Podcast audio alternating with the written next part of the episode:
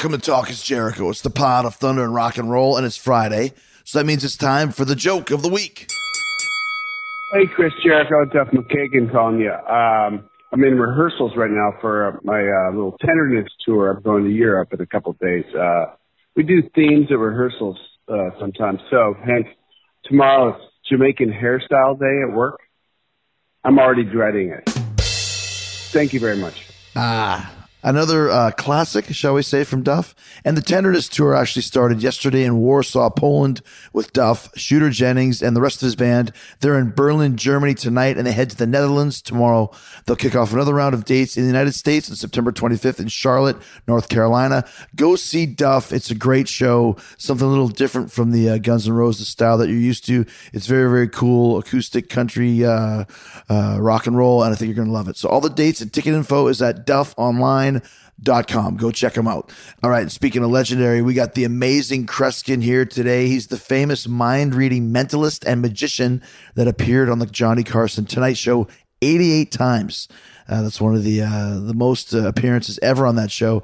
Johnny's the one who gave Kreskin the amazing part of his name. Kreskin's going to tell us that story. Kreskin's also sharing some of his other favorite Carson moments and talking about the time he read Carol Burnett's mind on the Merv Griffin show. This is old school Hollywood here, guys. And Kreskin tells us a little bit about the work he used to do helping the police solve crimes. Yeah, he helped the police solve crimes. That's right. So here we go. The legendary, amazing Kreskin on Talk is Jericho now.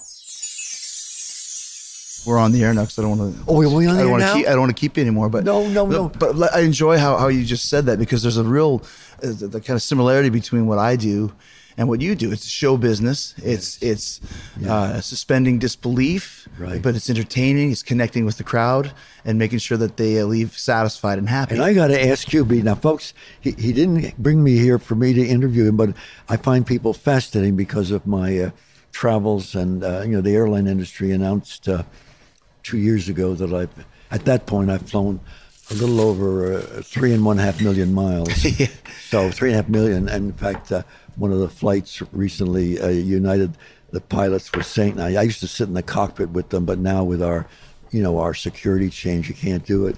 So they were talking to me before the flight. They said, Kreskin, all of us combined here in the cockpit have not flown the amount of miles. Well, you know, five and a half years touring Saudi Arabia. That's a whole.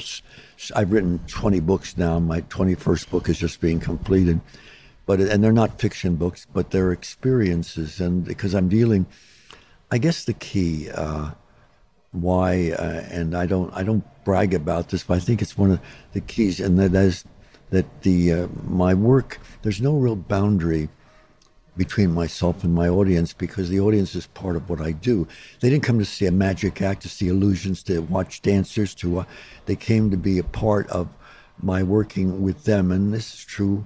Whether it's uh, you know like the Minnesota State Fair, I guess that was ten thousand people outdoors, and uh, in Canada at Toronto uh, a year ago, uh, the, the, the popular uh, uh, uh, I guess it's a, a, celebration in, in the city. It mm-hmm. goes on for a week. I did, uh, I don't know how many thousands we had each audience, but I did uh, uh, in 19 days, 29 shows. But then, and yet, there's just private shows. And on a few days ago was a, in a, a hotel. a producer got 12, 14 of his people, and I performed for them. But I'm dealing with how people think, and that's, I mm-hmm. think that's the the exciting thing about my life. You know, let's with this because you're a mentalist. Yeah, I'm not a psychic. I don't foretell no, no. future. Well, what, what is a mentalist? Well, for me, the, the, the best way I can explain it is the Riviera. Um, when I was headlining there a year, a year and a half ago, uh, one night I said, uh, "Who's thinking of these two names?" And this elderly gentleman stood up, and I said, "How do you know these people?" He says, "Kreskin, we're not from here." We're from another part of the country, uh, and there there are pet dogs. We love myself. I love animals. I, I have a passion for animals, and uh, I said, "Didn't you say to your wife, I wonder if Kreskin tell can tell me my uh, army serial number?" I wish it was on camera then, because he mm-hmm. slams his fist down because there, there were small tables everybody was sitting at in this room, and he says, "Yeah, I was at we were we're not staying here. We're at another hotel in town, and that was two hours ago at dinner. I said to said, oh, I wonder if you could. I said, who knows your army number? And those of you listening in can test this. Ask any gal or guy who's been in the service. They will never forget their Army number, but they've never told anybody.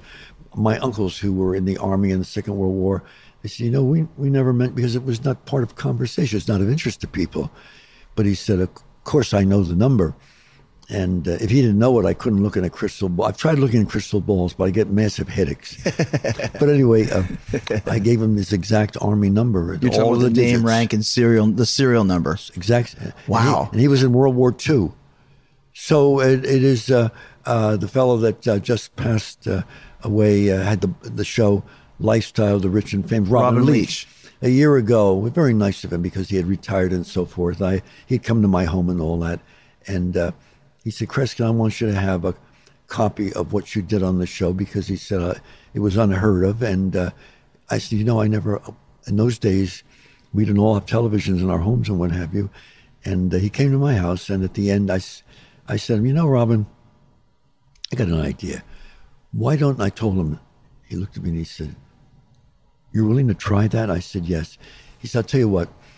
If it fails, we won't show it on the show." I said, "Robin, I've built my career on integrity. It's not a magic act and so forth. And uh, I want you to promise me, if I fail, you must show it.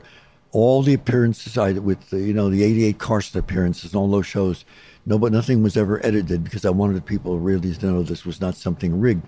So the bottom line is, uh, he sent a car to my home in New Jersey. They drove me to New York to Tavern on the Green, and uh, I get there, and there's about a dozen police cars there, and uh, I get out of the car, and uh, Cindy Adams, who's a columnist for the New York Post, she Right. was then, she's now, she gets out of this limousine and says, Kreskin, I'm, I'm meeting you here.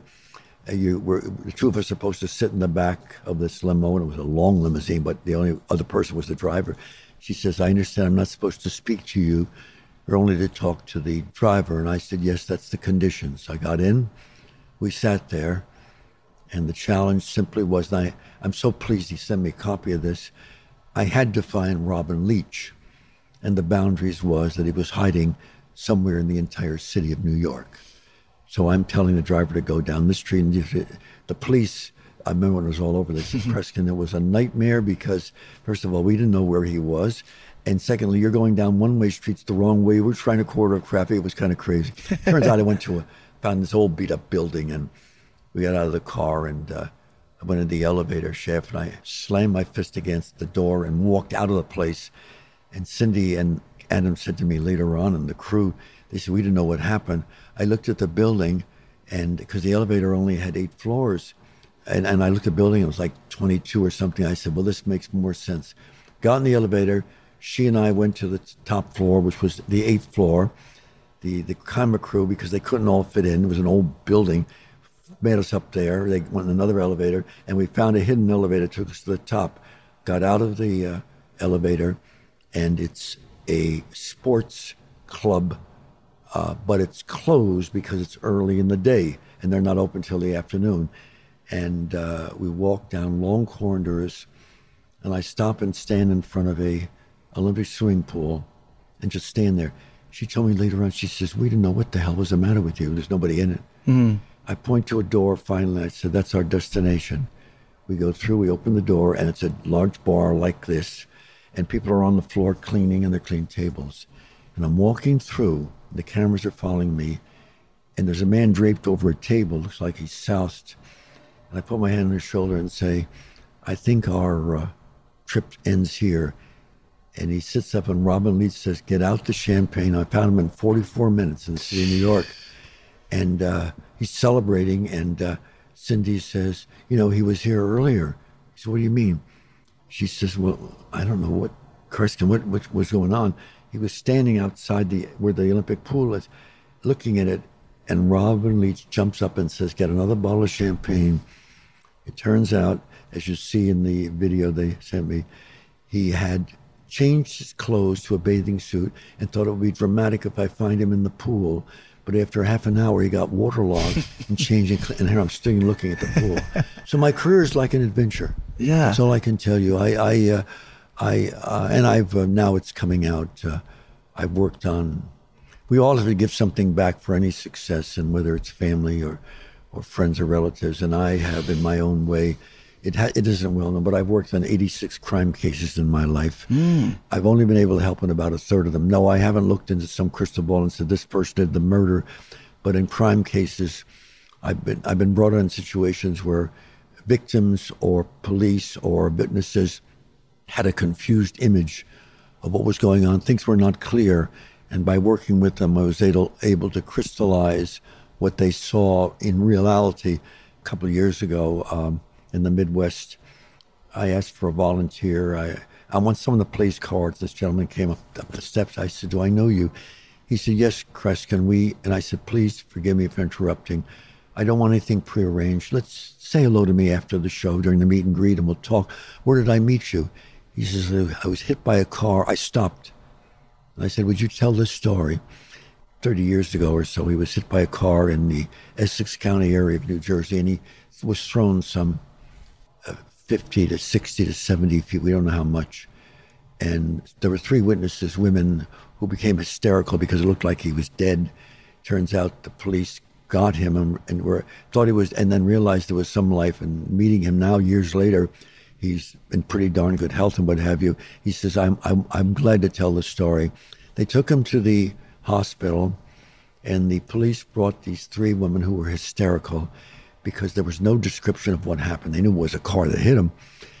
They, to see me, they brought the first woman into my office, and uh, I couldn't work with her. She was too hysterical. The second woman, I was able to calm her down, and she, I was able to finally piece together one half of the license plate, but not the whole thing.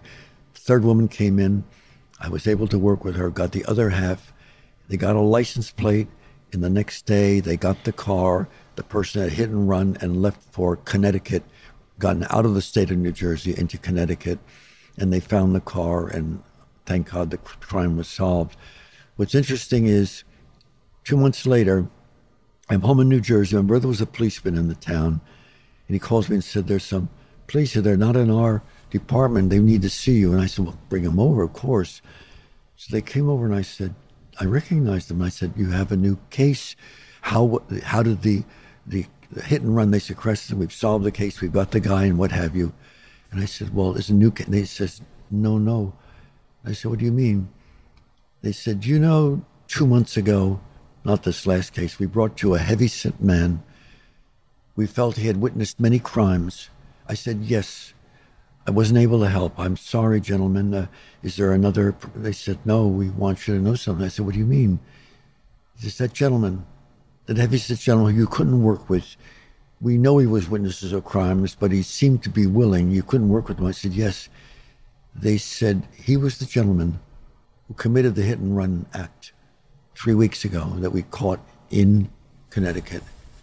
I said, oh, that's interesting. They said, it's probably good you weren't able to work with him. I said, what do you mean?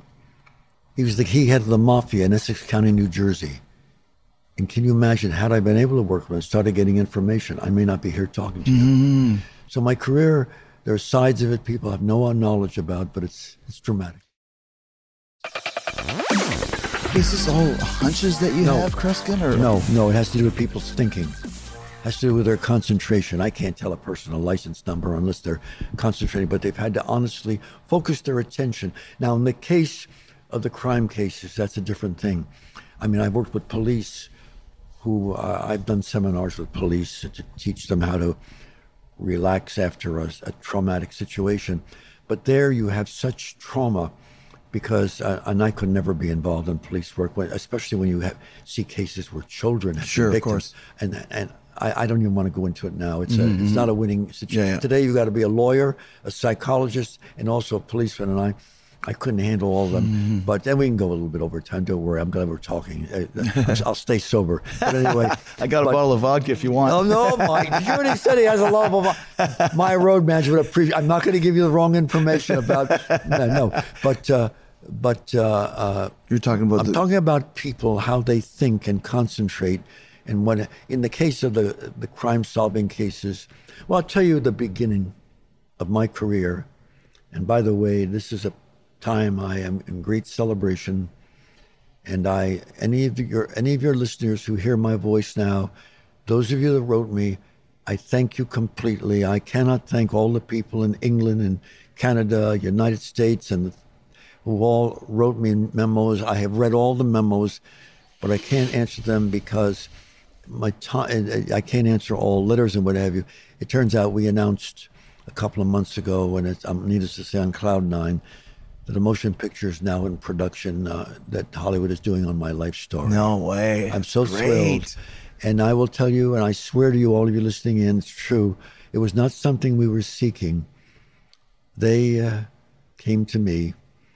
The gentleman writing the this the the, the script has just about completed it, and uh, it's un, it's un, it's un, unreal that something like this. Has there been a has. Kreskin cast yet? That's I got to tell you. You asked me. There are people I know in, in Hollywood, people I know in the industry, and tell they call me and they say, "Kreskin, who's playing you?" This, and they, everybody has some suggestions. There are there are five or six men. Uh, Matt, you couldn't think of any of the ones that are recommended that they think should play. Jason Schwartzman, yeah, That's a great. That's my favorite. That's a That's great who call. They they've met. They mentioned five He's or six. Coppola's uh, nephew, Francis Ford Coppola's nephew, Jason Schwartzman. Anyway, and the did you hear what he just said? Who's? Yeah. Let me tell you what's incredible about that remark. The fellow that's writing the script is not with the Coppola family, but is, he's a he's a he's a movie playwright. But his last name is Coppola. I hear you wish this guy. Wow. What a small.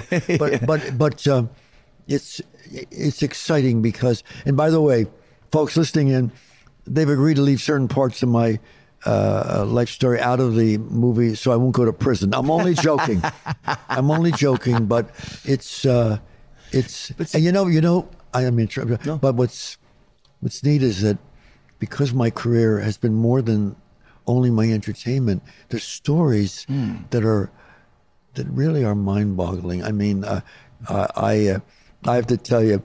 Uh, uh, needless to say, I've worked with all the celebrities through the years, and what and having done um, 88 shows with Carson, and Which I want to talk about later. Yeah. and of course, let's face it, uh, one of the key things is what not everybody knows the story. I guess it'll be part of the movie, but anyway, Carson did not know me early in my career, and people in New York and, and Pennsylvania did, and what have you. And uh, at that time, uh, Carson had not taken. Steve Allen had the Tonight the show, Show. yeah. One of the most brilliant men I've ever known. A tremendous wit. Uh, he in his will, he sent me. He wanted me. To, he wants me to do. He wanted me to do the life story of a famous broadcaster in the past, but and and he's gone. He was hit by a car or some, some a few years ago.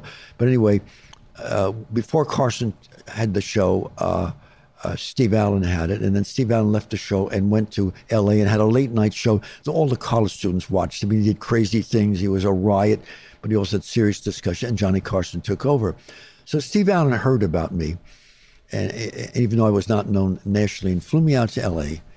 And I get out there, and uh, I'm going to do the show. And they said to me, uh, "Young man, did you want? Uh, would, would you like to meet Mr.?" I said, "You know, it would be interesting if I don't meet him because I don't prearrange what I do." They said, "We understand. That's fine." So Steve Allen's now going to introduce me. He says, "This young man has a gift." He said, "They he said uh, we're all interested in ESP, what have you. Would you welcome?" Uh, I didn't have the name Amazing. I I just said the name Kreskin. Did not have the name Amazing. Would you welcome Kreskin? I walk out, and in those days, the lights in television in the '60s were very bright and hot, very hot.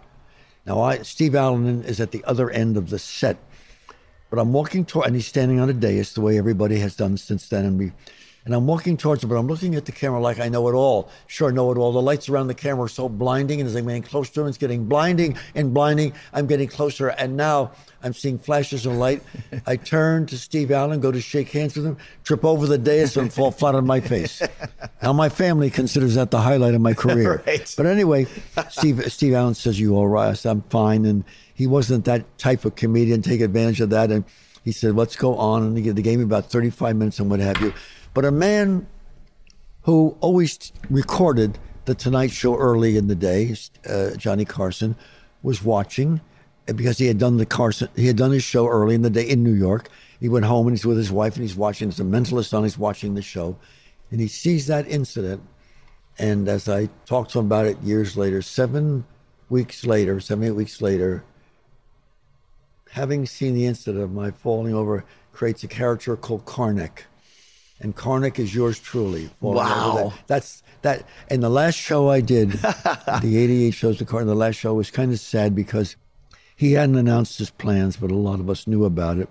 And I walk on, I didn't say that he was leaving the show, I didn't want to, but he would walk on. I say, you know, Johnny, you've been so special in my career. I mean, you know, people early in my career, people when I was coming off of airplanes would say, "Hi, amazing." Hi, mm-hmm. I thought to my road manager, "Well, that's that's nice that they're that enthusiastic." Hi, man. Turns out, and I didn't realize until one night I watched Carson. It was a Friday night, and I'm on on Monday, and Carson says to Ed McMahon, he had this as a routine. He says, "Ed, uh, Kreskin was on." Uh, uh, three weeks or what have you. He was only uh, 90% amazing. And because, no, no, Johnny, it was 92% amazing.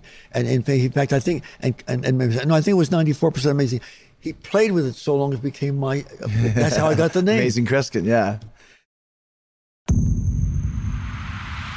This is one of the reasons why I wanted to have you on because, you know, I'm a huge Johnny Carson fanatic. I, I was born in 1970, so growing up, but I always saw you on there. And then when I found out you have 88 shows, one of the And it says, it says 61, but the truth of the matter is, and I can say this now, folks, uh, Johnny was very bitter because, uh, but understand, folks, don't, don't blame a network and what have you. They didn't know any better in those days. It happened to Mike Douglas too, which whom I did 118 shows, what have you, what have you. But they erased mm. the first year of all his shows, mm. all those shows, and some were the first time a person appeared on. Isn't that amazing? They would erase the tapes to have new Yeah, tapes. yeah, yeah, to do the shows. Yeah. And he was very bitter. So after the second year, he had copies made of every single show, and they were buried in concrete in parts of California because he felt that they should stay. And uh, as the years went by, everybody realized you how valuable these things were. But you know, in the, the early days, it, it, television was a was an adventure. It was an experiment. I mean, one thing to Carson's credit, which I wish more who were doing late night shows would learn from him. Had one rule. You didn't edit what went wrong. You kept that on the show because it kept the credibility, the liveness, and spontaneity.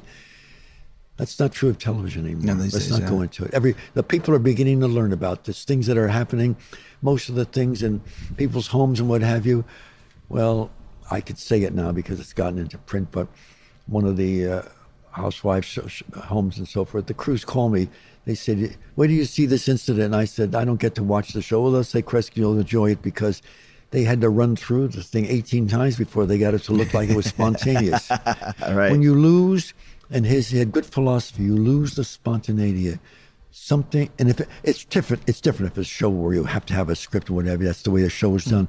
But when you lose what's given across as spontaneity, something becomes missing to the viewer, and they sense it inwardly. Mm-hmm. You know what I mean? Yes, you know this business backwards Absolutely. and forwards. and you know it very well. It's the same reason when we're talking, I don't have a list of questions because No. that, that takes it to a different direction. Well- we're listening to each other and, and, and, and hearing the stories the way that they're flowing as if we were having a conversation Well, you you said something very interesting because of the thousands of shows and and then the one, hundreds with celebrities and what have you. In, in generally speaking, well, I'll tell you how it came back. Let me give credit to the gentleman because he deserves. And of course, his career ended in scandal. That was Roger Ailes. But Roger Ailes made made the Fox. Uh, the so was Fox show. Roger the president of Fox? No, Roger he Ailes? was he he was brought in as a as a consultant. He had- Gotcha. He had, been the consultant to uh, four presidents. Hmm. He was their advisor. I said him one day. I said uh, when I was doing the Mike Douglas show, because I did 118 shows. I said, uh, Roger, why did you stay with the presidents? He says, I said, you, what? I mean, you would advisor them. He says, Kreskin, you can't get a god thing, goddamn thing done in the in the political picture today. There's so many advisors and lob, lobbyists that it could go on and he says I, I couldn't stand the pressure, and, and but anyway, he uh, came to me one day and said, you know, you always we always discuss with you a topic that we might like to bring up to you because you might have a philosophy on it. i we know you can't solve everything, but you have an outlook on it. So they'd bring up issues or accidents or crises he said that we'd like to do something with you. We'll bring you on. You'll have your usual 30 minutes, which is a long time to have for, as a gift. We'd like to ask you one or two questions we're not going to tell you about. I said, uh, don't tell me anything about any of the questions. So in the last 80 shows I was never told. Those shows I did not know anything about, I had fun with and made funny remarks and so forth. But, you know, and I tell this to all of you listening and they're going to college, they're going into businesses where you're going to deal with others and so forth. For God's sakes, do something which is disappearing from U.S. culture today.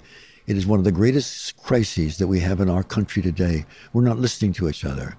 You show me a person that has 200 friends on the internet, and I will show you a very lonely person. Mm. And sociologists agree. They say, we're so used to quick answers mm-hmm. that we're not thinking about what someone says or reflecting upon it later on.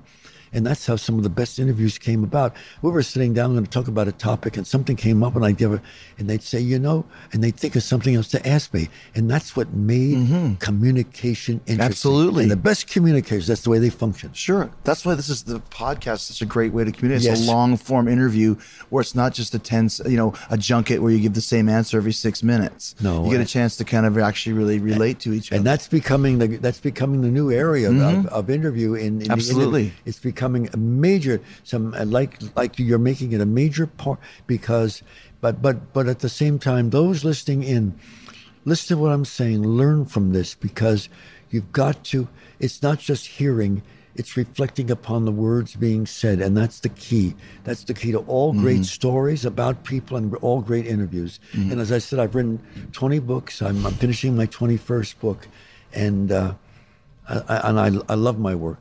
Well not last year but two years ago if you took all the radio television and concert appearances i did exactly 364 appearances around the world in that one year.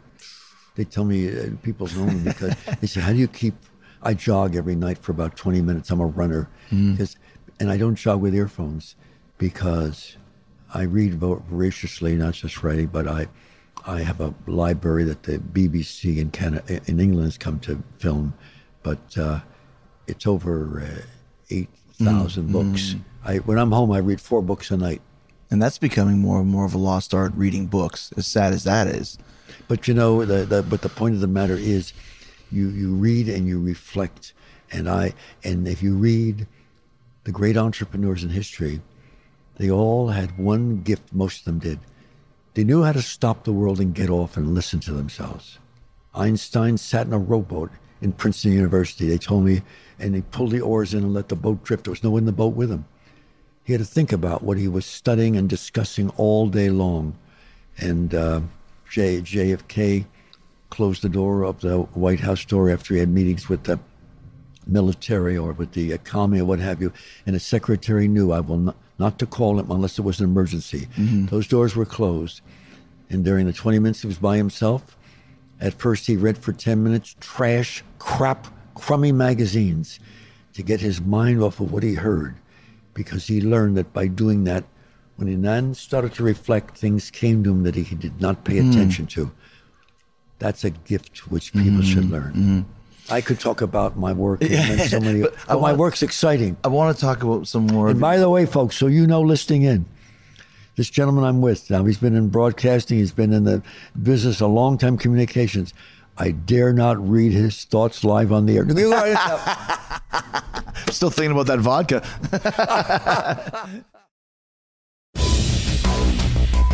Tell us about some of your highlights from the Carson appearances because hey, that's so amazing. Like that's the golden age of Well, Carson. I will tell you a side story, which we're thinking of making it part of the motion picture, and nobody knew about it. Fred de Cordova, his producer, uh, they all knew something was going on. Carson had a rule; he never met the guests before the show. That was a, a rigid rule. But I, I was going to do something with Carson that had some risk to it. Uh, and not that I was going to hurt him. I didn't. I want to take a chance. I needed to see him. And his secretary said, "Let me call Johnny and ask him." And she says, "All right, Kreskin, he respects you. You know he does." I said, "I know." She says, "You'll come in and and we'll see him." So I come in to NBC. This is when it was in New York. Uh, he, later on, they'd fly me to LA, but it was in New York. I come in there, and I'm there early. Instead of going to my dress room, his secretary says, "Well, let me take you to Johnny. He knows you're coming in." And she wasn't herself. And I'm working. I, I'm used to how people think. I said, "You okay? Yeah." And we're walking down a long hall. I said, "Can I stop?" Is everything? What's the matter? She says, Kreskin, he, I've been with him so many years. He doesn't see anybody before program. I said, but he, he did give you, he said it was okay. She said, I said, please understand, it's for say, his own safety. And she seemed to calm down. I went in, I, I saw him, and uh, we were talking, and I did something with him, dealing with how he concentrated. He closed his eyes and what have you. I'm about to leave, I see a deck of cards over there. I said, Johnny, uh, what do you sit with the deck? He says, Yeah. I said, I know you were a magician one time. He said, Yeah. I said, I also know that you stunk. You couldn't. He said, Yeah, I wasn't very good. I said, I, am not known for sleight of hand. It's not my work, but let me show you something. I did something with him, and he, he said, You SOB. Uh, he said, What the hell did you do? And I said, Well, I'll see you later. So now it comes to what I'm going to do with him. And Bette Midler is sitting over here, but I'm the last guest. I'm sitting here. And we get up and Johnny gets up, and I said, Ed, would you come over? Uh, McMahon and Doc Severinsen. I said, place two chairs here, and they don't know what I'm going to do because there was no rehearsal. And I said, John, I'm talking to you, and as I talk to you, your eyes are going to close what have you. And something's going to happen. And they're looking scared as can be. And I said, if, John, if Johnny starts to fall backwards, stop him. And Ed said, Are you kidding? Of course I will. so Johnny starts swinging back. He left, and I said, I want you to lift him. And I explained, and they put his head on shoulder on one set of chairs, his feet on the other, and there was nothing in the middle of them. There was not some magic illusion. He was stretched between two chairs. And I asked Bette Midler to come over. No, she wouldn't. I said, please, Bette, come over. And she wouldn't. And Ed said, she, please. She told me later on, I had dinner with her months later in New York. She said, Kreskin, I thought I'd be, I'd be out of work. So finally, Fred de Cordova said, Bette, go over there. She came over. She knows what she to do. Now, Johnny's between two chairs. His head's here, his feet are here, and there's nothing like in the middle. Planked, yeah. Yeah. I said, sit in the middle of him. She looked at me. I said, what? I said, you sit in the middle. She did. I said, lift your legs. That picture, by the way, got in the centerfold of Parade magazine on one of the Sunday supplements all over the world. It was a centerfold.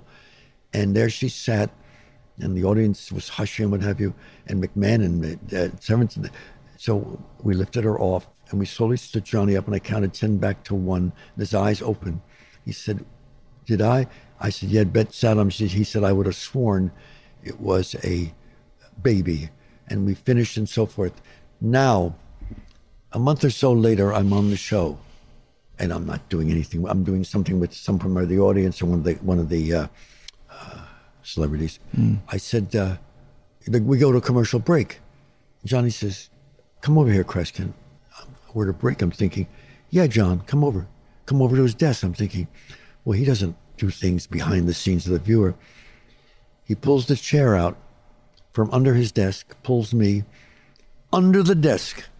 And Johnny and I crouched together, sit face to face under the desk. Now there's a commercial. He puts a deck of cards there and says, Kreskin, do it. Name a number, 47. I, I do. And he said, Jesus Christ, I did it four or five times. He says, we got to get back on the air, get back. I go over and sit with him. We're on there. We don't even talk about what happened. I did. And then when he went to LA, uh, I did that eight times with him.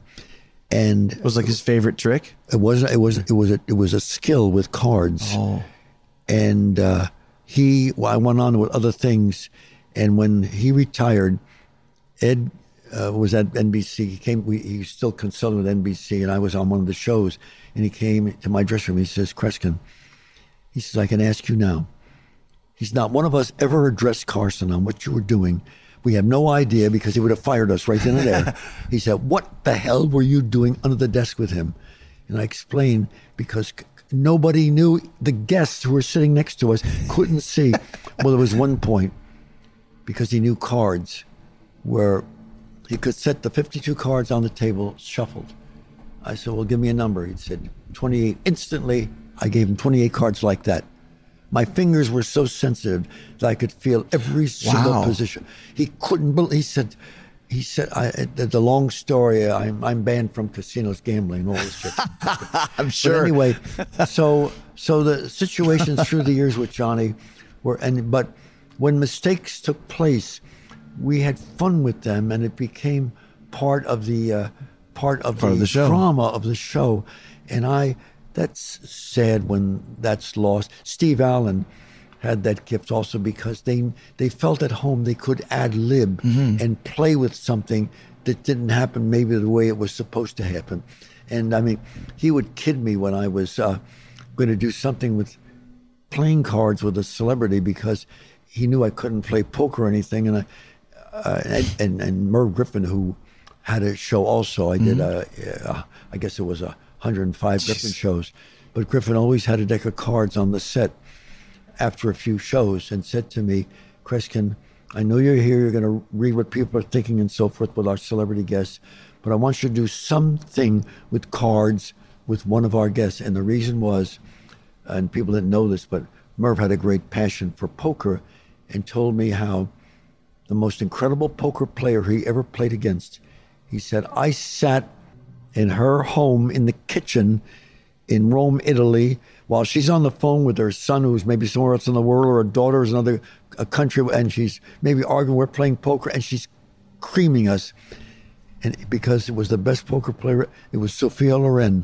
He could never beat her at a game of poker. so he wanted to see how other people, he wouldn't uh, could play how they thought when they played cards because he was fascinated with the game of poker. By the way, folks, uh, this gentleman here doesn't know it, but I won't even touch the cards. We're going to have a game of poker. I'm, no, I'm kidding you. People would say you're absolutely. Carson would say you're out of your goddamn mind to do something like that. Just a few last questions for you. Um, And I, by the way, uh, real quick. No, sir, please. If we can't, at this time in our history, if we can't laugh at ourselves, we're in goddamn trouble. Oh, yeah. And we're in trouble right now. Sociologists tell me this. Uh, Seinfeld, who announced a year ago he will never work in a university again, and now seven other comedians also. I've done a thousand university shows in this country, Canada. why won't they work in universities anymore? Because political this is climate? unheard of. They now edit what a comedian can joke about. That is Oh. unheard of. Second World War, I sat in a movie theater as a kid where I would watch cartoons and, every, and there was the newsreels and there's Franklin Delano Roosevelt, World War II taking place, and there is uh, Milton Berle, Bob Hope talking, and you could see Roosevelt laughing because he mocked everybody. We can't laugh at ourselves. That's serious, and we're in trouble. Mm. End of commentary there. Yeah, yeah, yeah. Um, you mentioned that you would, when you were on the Carson show, you would read celebrities' minds. Yeah, their thoughts, what they were thinking. Well, a lot, uh, I mean, there were all kinds of, uh, you know, uh, Sophia, uh, not Sophia Loren, but uh, Arlene Francis was on a lot of performers and what have you. And a lot of times they'd come in from a, uh, they're making a movie or something like that. And I'd be sitting with them and I'd say, you know, here's a book, uh, turn any page. And uh, uh, Carson did an interview with this person, turn any page. And they're there, and I'll look at a, uh, some words on the page. And I'll suddenly interrupt them and say, Is your foot all right? And go like this. And uh, one of the gals, I, I, I'm, I'm trying, it wasn't, it wasn't, uh, wasn't Arlene. Anyway, it turns out during the rehearsal of the show, she had tripped and hurt her ankle in some way.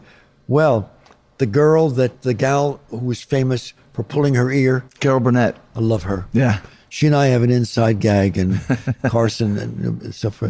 I am. Uh, we're on a show, and uh, it was the Mike Douglas show, and Mike, I was I was asked to be on for a week, and that was a very special honor. Yeah. because they they but they were very good to me. And Mike says, you know, Kreskin, we we won't have her on the air. We don't have a camera in that area, but we'd like to interview her about something. It was Carol Burnett, and we're talking. and I can't see her. Mm-hmm. I said, Carol, I, I'm going to try to read your thoughts. Let's not make it difficult. Think of something that you can see in the room, what have you. And she says, All right, right, Kreskin, I have something. I just want you to concentrate. And I wrote something on a square blackboard and I gave it to Mike to hold away from the camera. I said, Carol, what are you thinking of? She says, Kreskin, I'm not in home. I'm in a studio, my manager, and I was look I'm looking at a tree, I'm looking out the window. Well, my face fell.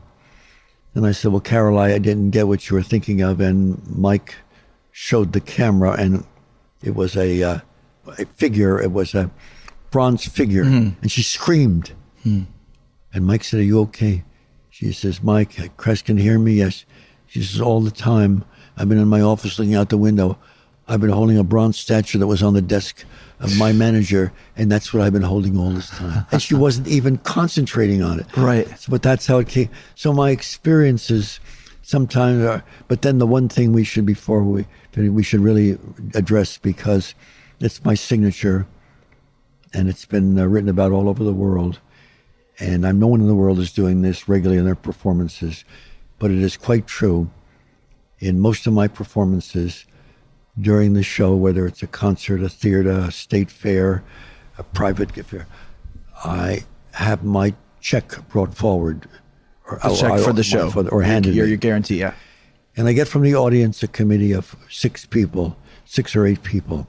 In theaters, Carnegie Hall, you have four balconies there and what have you. And I hand the committee, uh, four of them, my check.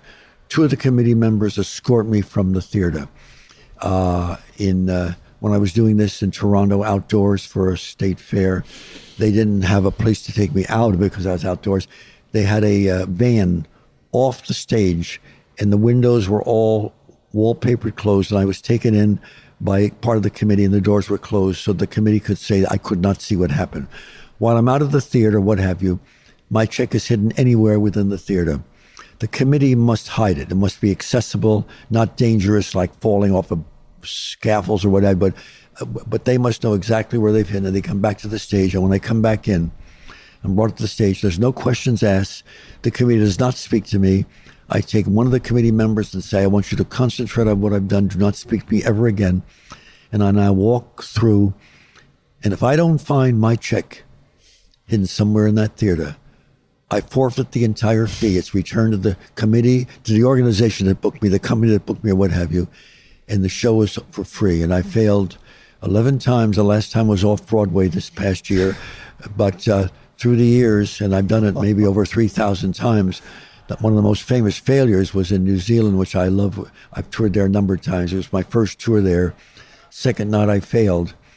And I, the press after the show came up to me and said, "Could we have a press conference on the steps here tomorrow morning?" And I said, "I." They said, "We know you're upset, Chris." And I said, "No, but I'm more upset with myself." They held there was over hundred reporters there because word got around, not simply because I failed to find my check, but I lost the night before exactly fifty-one thousand dollars. The money was turned over to a couple of children's hospitals. Part of it was named after me. They named a wing after me, mm. what have you. But so it's a, but one of the most dramatic successes. Colleges are diabolical. I come back into this university in the Midwest. It's in a gymnasium, and it's crowded because it's a it's a not just the students but their parents. It's a family weekend and I'm walking through, practically falling over people because they're sitting on the tarp and they're sitting on bleachers. Come up to this elderly man, have him stand, ask him to open his mouth. No check. I apologize. I said, Sir, forgive me. I walk back through the stage through the crowd of people sitting on the floor and in the, in the bleachers, a couple of thousand. And I there's one another person on the committee. I said, "Listen, you're on the committee. You've hidden this. You know where it is. You've got to concentrate clearly in your mind. Don't talk." We walk through the audience, and suddenly I freeze.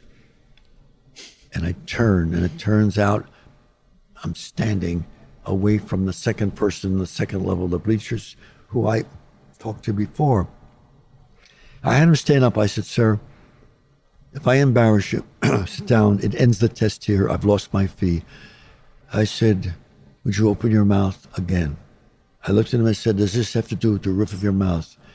It's one of the picture incidents in my entire career.